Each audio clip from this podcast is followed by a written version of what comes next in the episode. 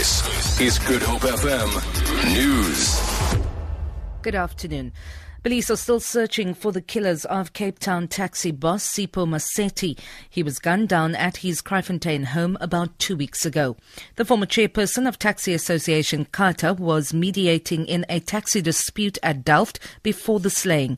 Police spokesperson Thembinkosi Kinana says they are trying to follow up some leads in the investigation. Stellenbosch University has established a bursary fund for descendants of people who were forcibly removed from the vlakte in the town's CBD during the 1960s. Vice Chancellor Professor Wim de Villiers announced the fund at his inauguration ceremony last week. University spokesperson Martin Viljoen says they've earmarked 350,000 rand for the scheme. The criteria for the bursary are currently being finalized, but the bursaries will be made available to undergraduate students for the normal duration of a degree program and applicants who are no longer living in the Stellenbosch area, but you can actually uh, give proof of their parents or even grandparents being affected by the eviction will also be considered.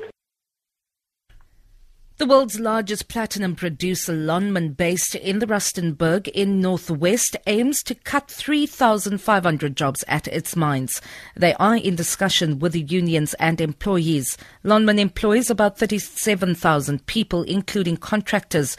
The company has been affected by a steep fall in the platinum price following a long wage strike last year. Befadile Murani reports.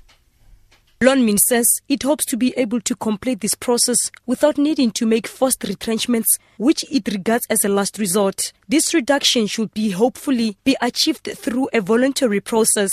Chief Executive Officer Ben Magara, in a statement, says the mining industry is going through another challenging economic cycle and the company need to make difficult decisions to maintain the resilience of their business.